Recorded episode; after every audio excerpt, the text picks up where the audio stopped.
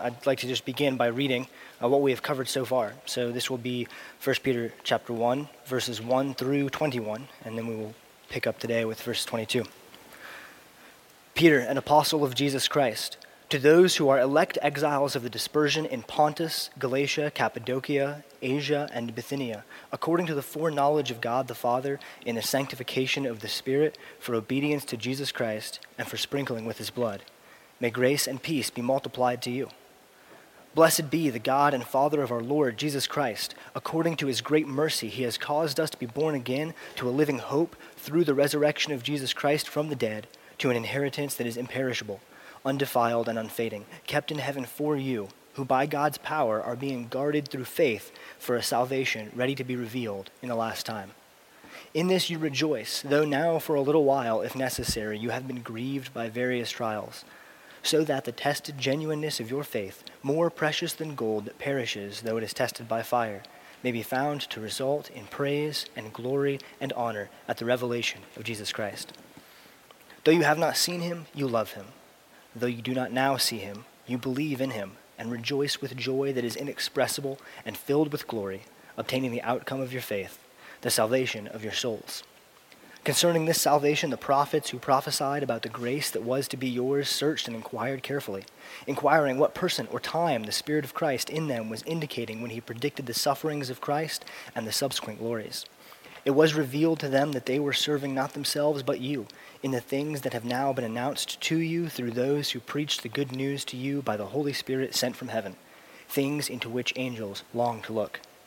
Therefore, preparing your minds for action, and being sober minded, set your hope fully on the grace that will be brought to you at the revelation of Jesus Christ.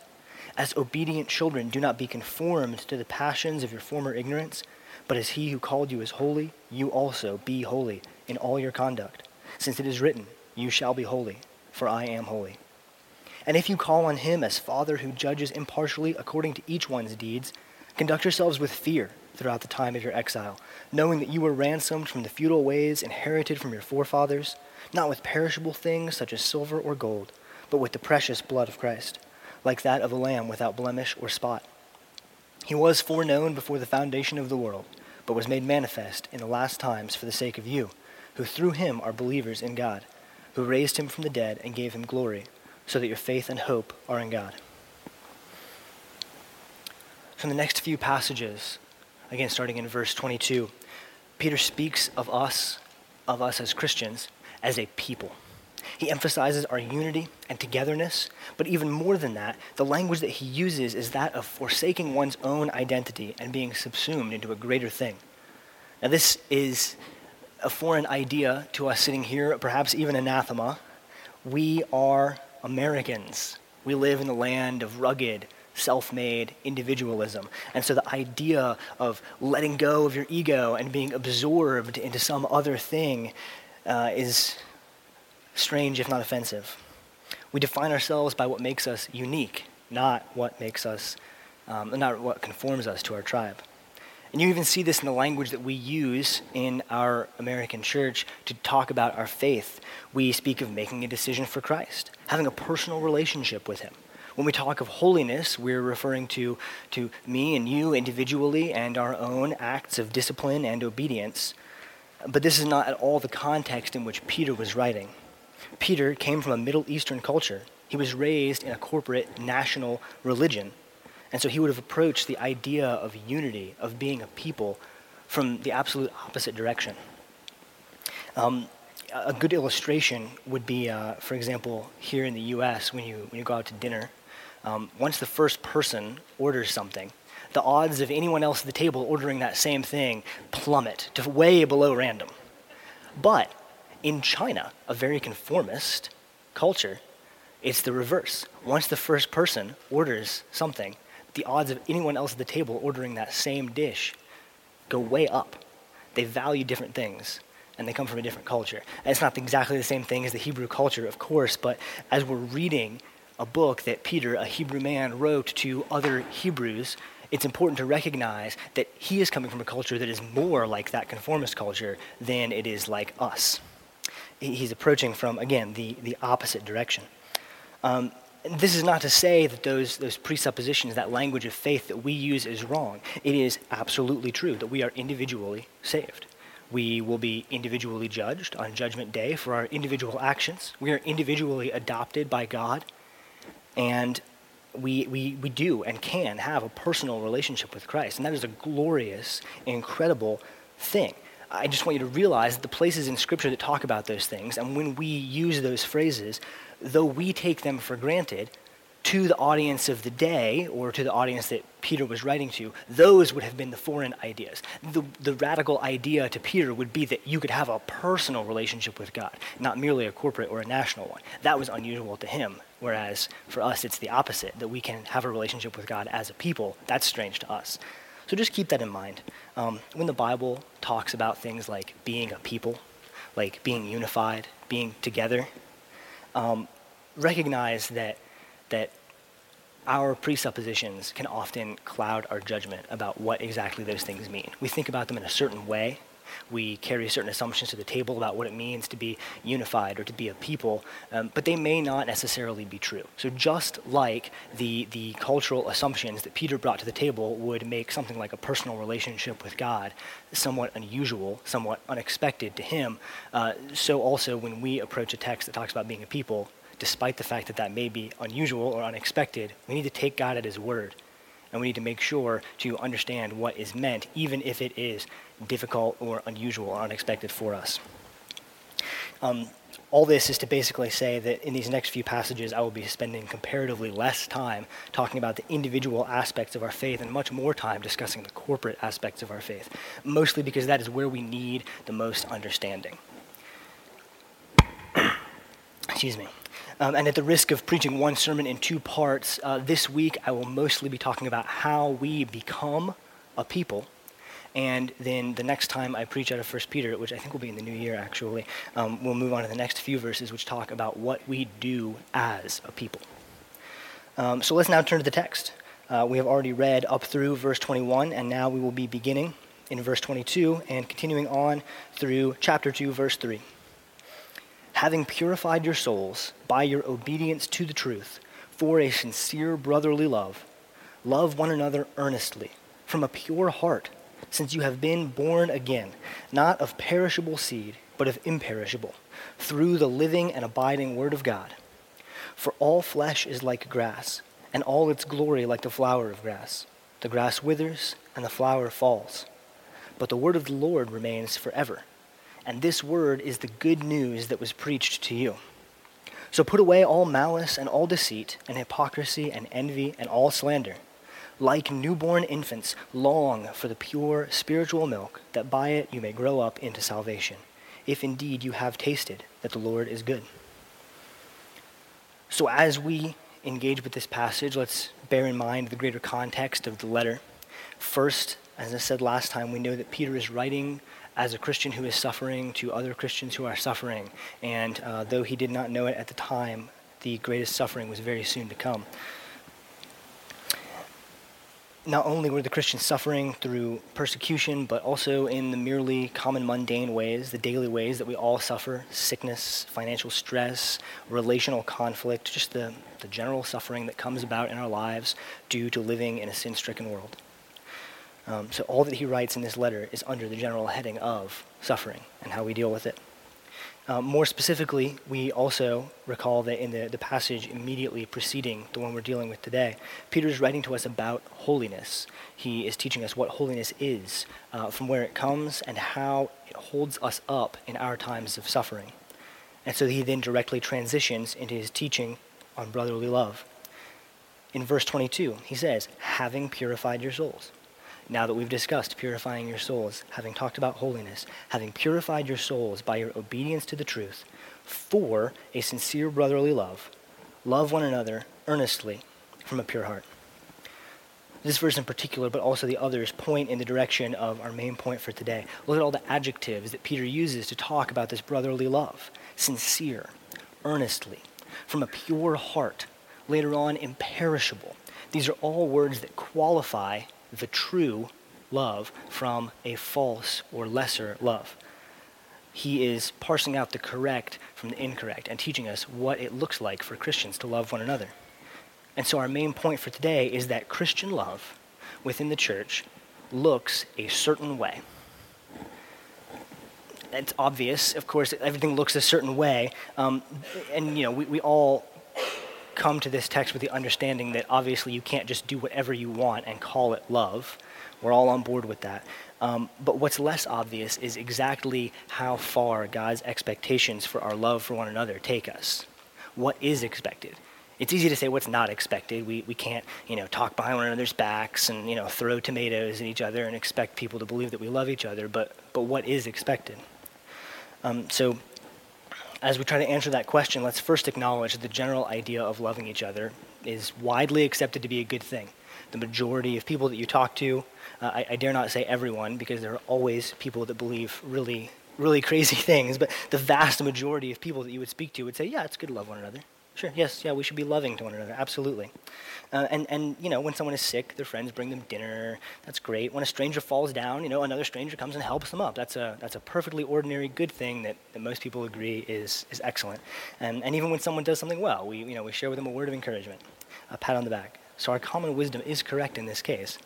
Uh, we, we call this common grace, which is just simply where God gives a gift to humanity, not only to the elect, but to all humanity for our own good and His glory. And so the, the mere fact that we have some sort of innate morality that teaches us that it's good to love one another is evidence of God's common grace to all mankind. It, it is good. So then, why is Christian love then something special? Why is Peter taking the time to teach us what it means to sincerely, to earnestly, to purely love one another as a people? Um, and I, I, find three ways that we're going to look at in the text today. Um, first, our love as Christians is, is intimately connected to our holiness. Secondly, it is connected to our hope. And third, our Christian love is connected to our assurance of salvation. So, first, let's see how Peter connects our love to our holiness. Um, the first two verses mostly address this. Having purified your souls by your obedience to the truth for a sincere brotherly love, love one another earnestly from a pure heart, since you have been born again, not of perishable seed, but of imperishable, through the living and abiding Word of God. So, first, we should note that our definition as Christians of love is somewhat different than the common usage. The common wisdom that we talked about earlier, the, the love that many people can agree on and most people agree that it's good to show, uh, it, you know, it comes out of our experience, it comes out of our, our, our personal desires, it comes out of our innate sense of morality. Uh, but our distinctly Christian love actually has its source in a different place than merely our, our internal selves or our feelings. Um, so, breaking down these verses more carefully, we recognize that we're coming hot off the heels of Peter's last topic, which is holiness. And Peter now says, having purified your souls by obedience to the truth for a sincere brotherly love, love one another earnestly. Uh, so we see here that holiness is a, a prerequisite for a sincere love. Uh, but also, holiness is an outworking of that love. We love each other earnestly from a pure heart we also love each other sincerely for a pure heart. So, our definition of love is unique, not merely anchored by our personal assertions or feelings, but demonstrated sincerely through our pursuit of holiness, both in ourselves and in one another. And the reason that definition is unique is because, again, the source of our love is unique.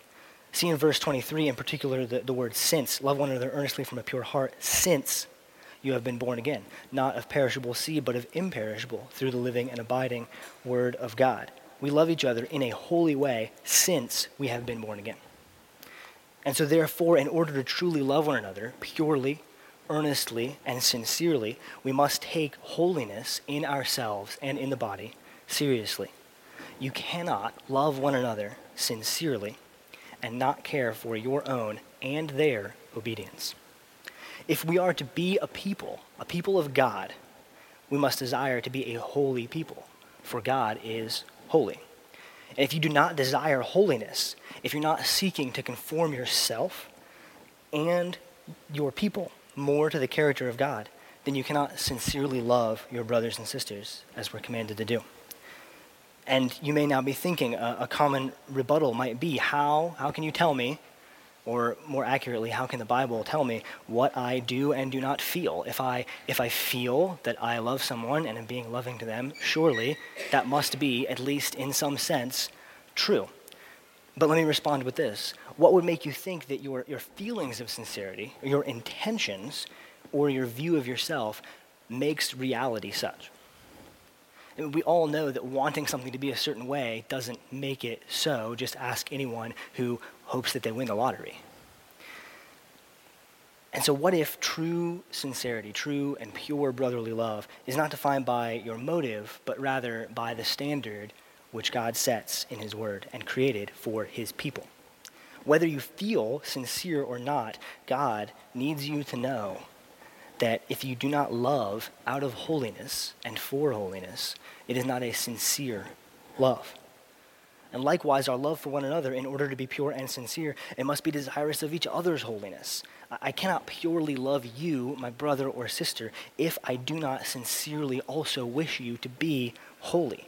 To love you while caring nothing for your obedience would be a lie, both to you and to myself.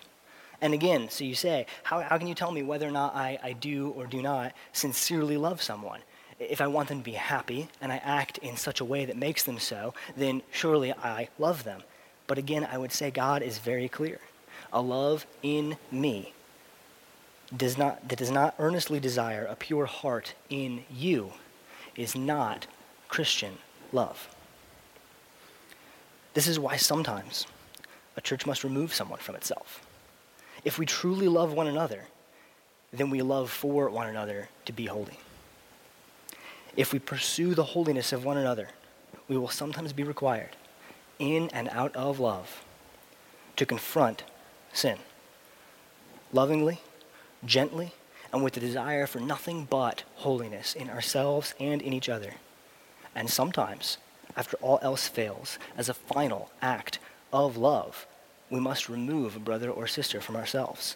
Not because we don't love them, but because we do love them so much that we cannot stand for them to go on like this. And we act not only out of love for them, but out of love for all our other brothers and sisters in the body. If we are to be God's people, which is after all a holy people, as God is holy, then we must be willing to love one another into holiness. God's people are not unholy. And so if we allow unholiness to persist, how can we be God's people? And so we do these things, painful though they may be, because the source of our love, the wellspring from which it flows, is not our feelings. It is not our desires. It is not what we want for ourselves or what we want from others, but the source of our love is the living and abiding Word of God. The very gospel of Jesus Christ is worked out practically and visibly when we love one another in a holy and sincere way into holiness. Our holy love for one another demonstrates the very power of Jesus' death and resurrection and the Holy Spirit living within us. And so, see now as we continue, as Peter connects our love and our holiness back to our hope in suffering. Verses 24 and 25. Peter writes, all flesh is like grass, and all its glory like the flower of grass. The grass withers, and the flower falls, but the word of the Lord remains forever. And this word is the good news that was preached to you. Now, again, contextually, culturally, this, this sounds true, it's nice, but the original audience would have recognized this immediately. Peter is quoting from the book of Isaiah. Uh, this is um, out of Isaiah 40. Uh, and it's immediately after Isaiah prophesies to King Hezekiah that all of Israel will soon be taken to Babylon. Israel as a nation will be broken, displaced from their land, and made subject to a foreign and wicked nation. But then Isaiah delivers another prom- prophecy, a promise of encouragement and of comfort to the people, in spite of the great despair that is about to come upon them. So let me read to you from Isaiah 40.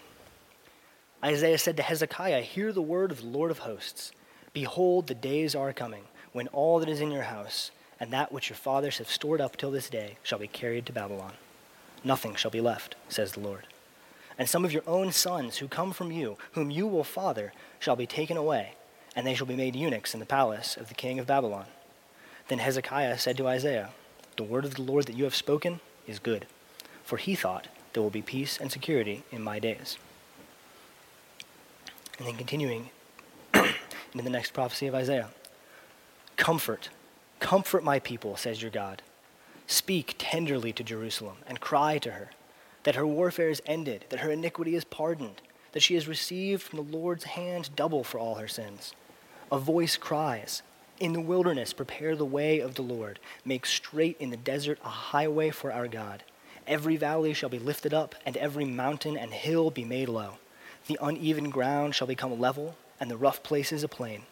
And the glory of the Lord shall be revealed, and all flesh shall see it together, for the mouth of the Lord has spoken. A voice says, Cry, and I say, What shall I cry? All flesh is grass, and all its beauty is like the flower of the field. The grass withers, the flower fades, when the breath of the Lord blows on it. Surely the people are grass. The grass withers, the flower fades, but the word of our God will stand forever. So put this in the context of the suffering that we know Peter and the other Christians he's writing to are dealing with. This passage that he quotes from Isaiah is meant to be a comfort to the people of God when the people of God are certain that great suffering is just around the corner. Peter and his fellow Christians, they are being persecuted, they are suffering, and so Peter turns to this encouragement. He is preparing his readers, and therefore you and me, for suffering, and he is doing it in the context of calling us to love one another and to be a people. We are to love one another out of holiness, which will result in our hope being securely planted in the unchanging Word of God. Please make sure that you connect the dots between Peter's above exhortation to brotherly love out of holiness to this encouragement in the face of imminent danger. They are not unrelated. Just like in, in 1 Peter 1.13, where we see that our hope is to be set fully on the grace of Jesus, and just like in verses 17 and 18, when we are told to be holy and we are empowered to do so by the imperishable work of, God, of, of Jesus, likewise, here in verse 23, we are told to love one another earnestly through the abiding word of God, which is the unfading and unchanging good news. At every point, Peter anchors his exhortation to you in the gospel. And so, likewise, here, he tells us to love one another in our suffering to and out of holiness because of the hope that is within us, thanks to the work of Jesus. So, going all the way back to the beginning, just, when, just like when someone shows love to us in a human way, we receive human comfort. We may even take hope in that human love Likewise, we are to be comforted when our brothers and sisters in Christ sincerely love us and we love them, but so much more so. Not only are we comforted by the common grace, humanity, and compassion that's evident in our love for one another, but our love for one another is an example and a reminder and an outworking of the gospel, which is the very foundation of what we believe. When you share an encouraging word to someone who serves, you are both reminded of the Holy Spirit's indwelling in you. When you are hospitable and you open your home and share your possessions, you are declaring the completed work of Jesus Christ to God's people. When you gently rebuke a brother, earnestly desiring his obedience to Scripture, you are affirming the holiness of the church, which is bought with the precious blood of Jesus. And all of these things ought to be a great comfort to you in suffering, not only because of the physical relief brought by acts of service and words of encouragement and care, and not only because of the spiritual vitality granted by those words and deeds, but because of the eternal, hope securing promise from which our, of which our love for one another is evidence.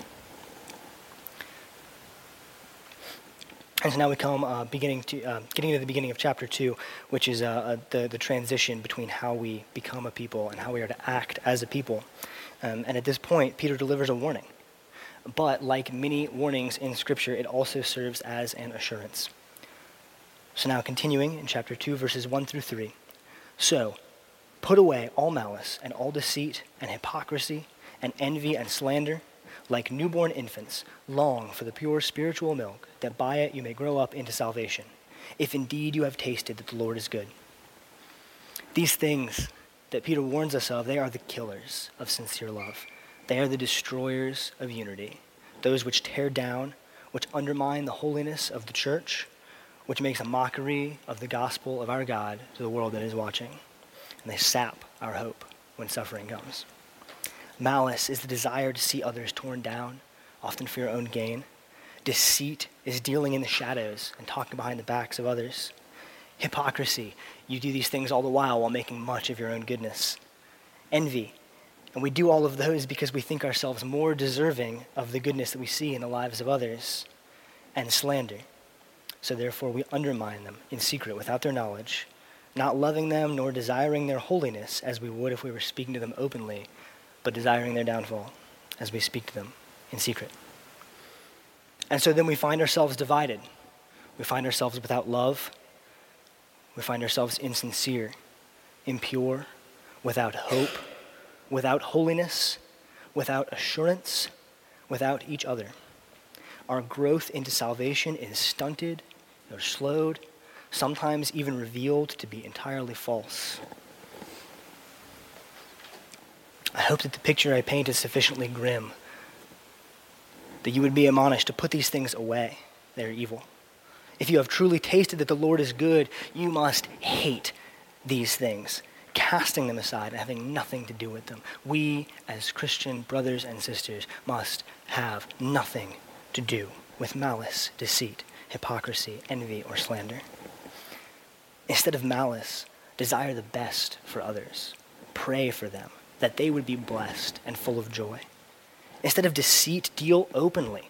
Bring your grievances before the Lord and then bear with your brother in public. Or if it is something that ought not be borne away, speak with him honestly and forthrightly. We serve the same God after all and desire the same holiness. Instead of hypocrisy, uncover yourself. Confess your sins to one another we all know here that no one is righteous. We're all sinners in need of a Savior, and no man can be more drowned, more dead than any other. We are all made alive in Christ out of the same death. So do not hide yourselves from the people of God.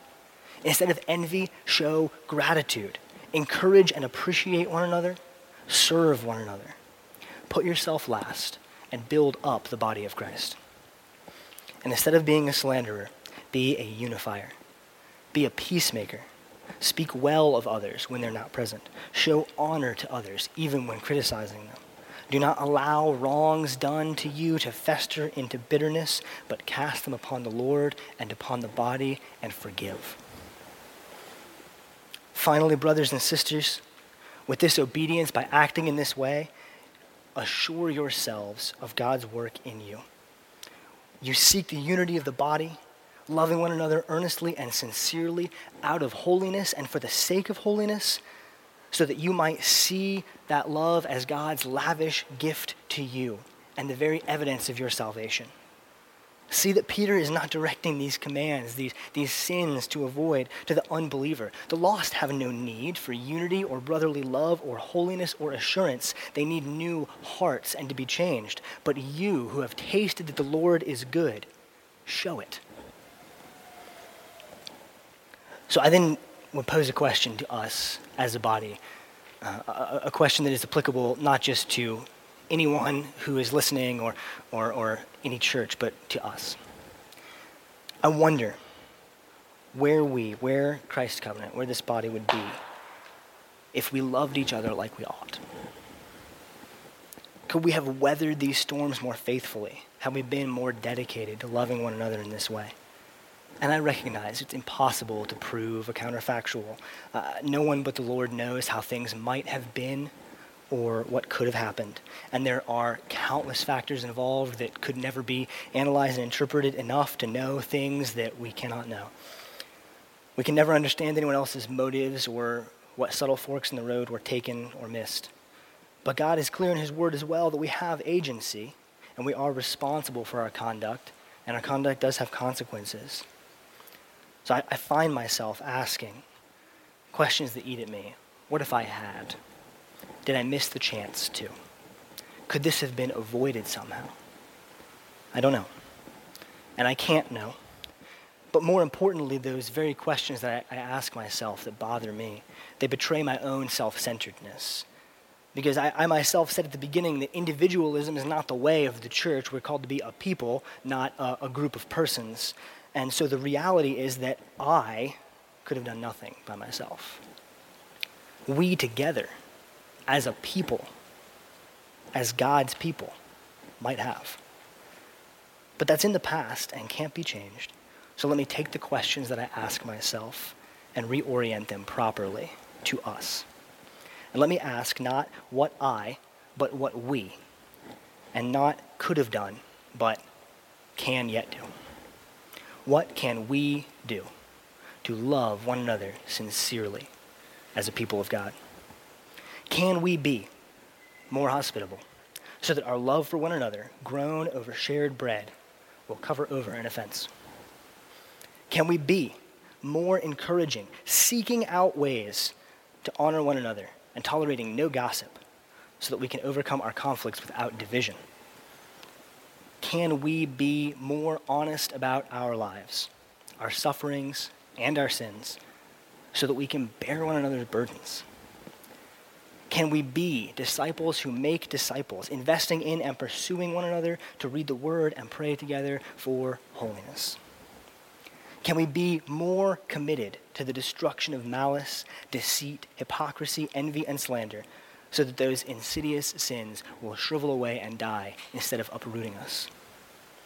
And can we love one another more sincerely and more purely, loving one another enough to be gently, seriously honest about sin so that we can grow together into salvation instead of apart? These are questions that eat at me. And I try not to get bogged down in what might have been. And I try to think about what can yet be. Brothers and sisters, the word of our Lord stands forever. It is the gospel on which our faith stands.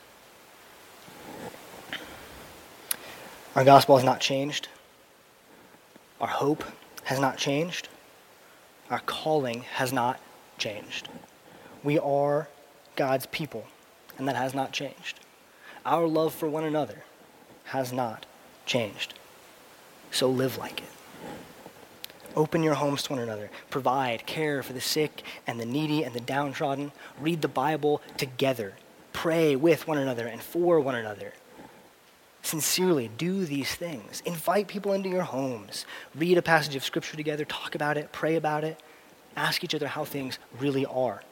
Be honest when people ask you how things really are. These are the small and simple foundations of our sincere brotherly love for one another that comes out of the gospel that we believe in, and they should be overflowing and evident in our lives, for after all, we are to be known by our love for one another. So step into each other's loneliness and sadness, into each other's joy and victory. Inquire of the fears and insecurities of your brothers and sisters. Encourage them. Be grateful to one another bear with one another, be patient and forgiving, refuse to gossip or slander, seek one another's holiness out of a pure heart, even when it means tough conversations. Let yourself be sought by others. Tell the truth when someone asks how you're doing. Confess your sins. Reveal your suffering. Ask for help. Ask for forgiveness. Tell each other when you can serve and when you need care. And in this way, through this sincere love which we have through the abiding and unchanging Word of God, we will grow up together into salvation. Let's pray. Heavenly Father, we are your children, brothers and sisters, co heirs together with Jesus. You have adopted us into your family. We are now to be a people for your own possession and as that people, you have taught us to love one another. Lord, soften our hearts. Dust away the cultural artifacts, the individualism, the selfish tendencies that we have in ourselves, and make room for a pure and sincere love for one another. Let us be radically, ordinarily loving to one another. Please change us and make us like that. God, please comfort us in our suffering, be it our corporate suffering that we share together or those goings on in our individual lives for which we need hope. Let our love for another encourage us and assure us of your salvation. Let our love for one another lift us up to be your people before you and before the world. Father, all of this we pray in the name of your Son, Jesus, upon whose death and resurrection we can love one another.